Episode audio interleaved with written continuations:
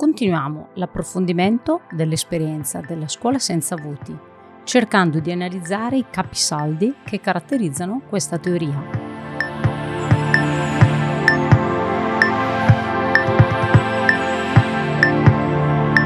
Sono Luisa Treccani, un'insegnante di filosofia e scienze umane, esperta di legislazione scolastica. Infatti cerco di applicare le norme riguardanti la scuola in una chiave pedagogico e didattica. Se sei interessato ai miei contributi, basta iscriversi sul mio canale YouTube e cliccare sulla campanella per ricevere una notifica ad ogni nuovo video. Oggi proseguiamo nell'approfondimento dell'esperienza della scuola senza voti, analizzando quali sono i capisaldi che hanno caratterizzato il pensiero e la riflessione della teoria della scuola senza voti. Innanzitutto, gli alunni in difficoltà sono una risorsa. Infatti, secondo la teoria della scuola senza voti, gli alunni o gli studenti che si trovano in difficoltà devono essere considerati una risorsa e quindi valorizzati. Infatti, si deve rispondere alla loro necessità di una personalizzazione del percorso, ma coinvolgendo l'intera classe in cui sono inseriti, in modo tale che anche gli altri alunni e studenti possano imparare a riflettere sui valori e soprattutto capire come ciascuno ha determinati bisogni che devono essere ascoltati, sottolineando ed apprendendo che diventa indispensabile avere tempi idonei a tutti per poter raggiungere il proprio personale successo formativo. Quindi quella che a suo tempo veniva chiamata integrazione e che oggi è inclusione, sicuramente diventa un obiettivo irrinunciabile della regola del gratuito. Il secondo principio ispiratore è che la scuola del gratuito si adegua ai bisogni dell'individuo. Infatti si può evidenziare come non esista una scuola uguale per tutti, ma ciascuno deve poter usufruire di un percorso adatto alle proprie capacità individuali e anche alle proprie situazioni personali di difficoltà che possono essere incontrate nella vita di tutti. In questo modo la scuola del gratuito sostiene che non esista anche una valutazione uguale per tutti, altrimenti scatta la competizione e soprattutto l'accumulo di frustrazione nel caso in cui non si raggiungano determinati risultati e il venir meno della motivazione allo studio. Per questo, nella scuola senza voti, ciascuno ha il diritto di vedere utilizzata una valutazione che sia rispettosa dell'identità della persona, in modo tale che si possa acquisire fiducia e ci sia un'adeguata valorizzazione.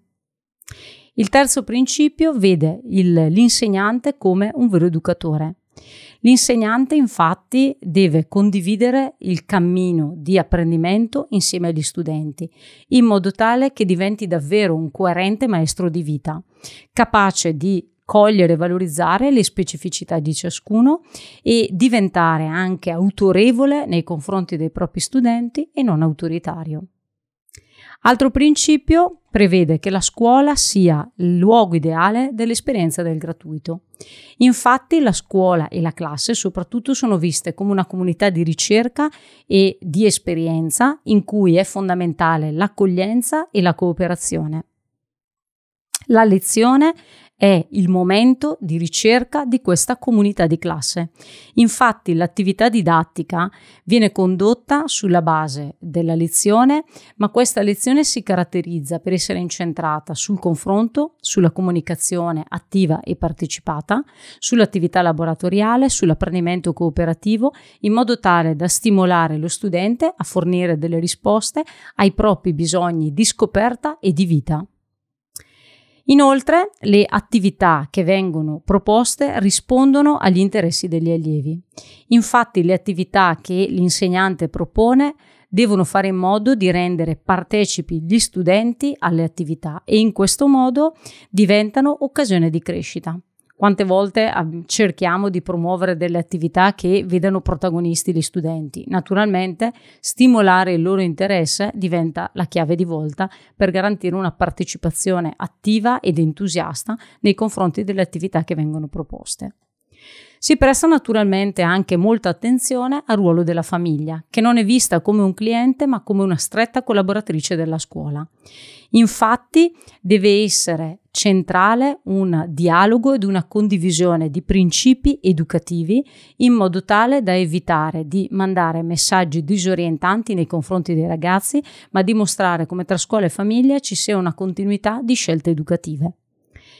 Inoltre, altro principio, è importante la consulenza professionale di esperti in campo psicopedagogico che possano collaborare con la scuola e la famiglia per garantire un adeguato apprendimento e soprattutto aiutare i ragazzi nel proprio successo formativo. Altro principio, il clima di accoglienza e di stima reciproca.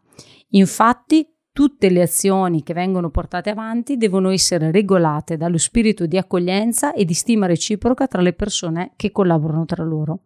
Il decimo principio prevede che ci sia la centralità e la gratuità dell'educazione, in modo tale che i genitori, i docenti e i dirigenti operino mettendo al centro la centralità e la gratuità dell'educazione. Questo è davvero un principio che sarebbe l'ideale eh, riuscire a realizzare nella quotidianità scolastica, perché troppo frequentemente l'attività scolastica è appesantita da adempimenti burocratici o prettamente tecnico-amministrativi. Con questo principio si intende invece mettere al centro la dimensione didattica, educativa dell'istruzione della formazione e dell'educazione proprio per non disperdere risorse in meri adempimenti burocratici.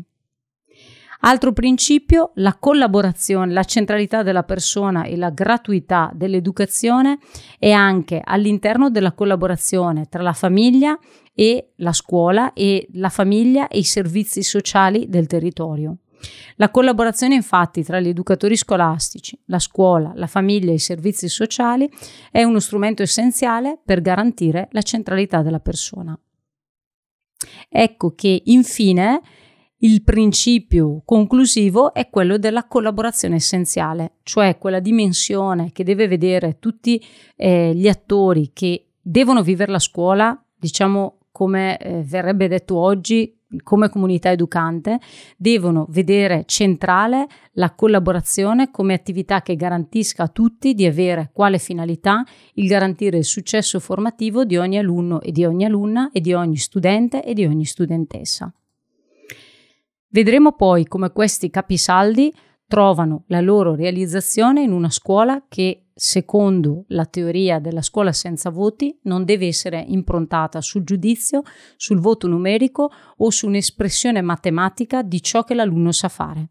Lo vedremo nel dettaglio in un contributo successivo per cercare di capire come può esserci una valutazione differente rispetto a quella che utilizziamo abitualmente nella scuola.